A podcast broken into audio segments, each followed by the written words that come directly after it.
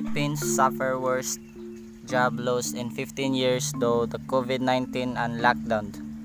About 4.5 million Filipino have lost their job this year with the employment rate of 10.4%, the highest in 15 years. The government reported though the COVID-19 pandemic and the lockdown shattering thousands of business but as the quarantine restriction guard guardly say and the economy rebound to allow works to return to their job.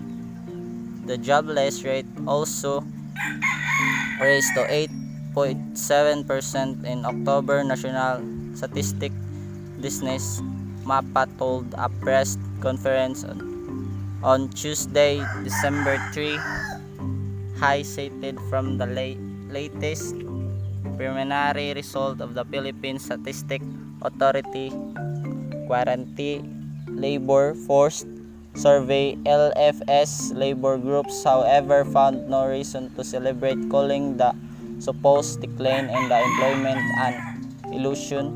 Unemployment rate of October the highest across all the October LFS rounds since the Philippines adopted its current definition of employment in 2005 was equivalent to 3.8 million Filipinos in labor force who were jobless. The jobless rate in October was below the 10% rate in July which was equivalent to 4.6 Filipinos without job and April rate of 17.6 percent jobless, the Philippines imposed the enhanced community quarantine or ECQ in areas with high COVID-19 case from mid-March to May which stopped 70% of the economy.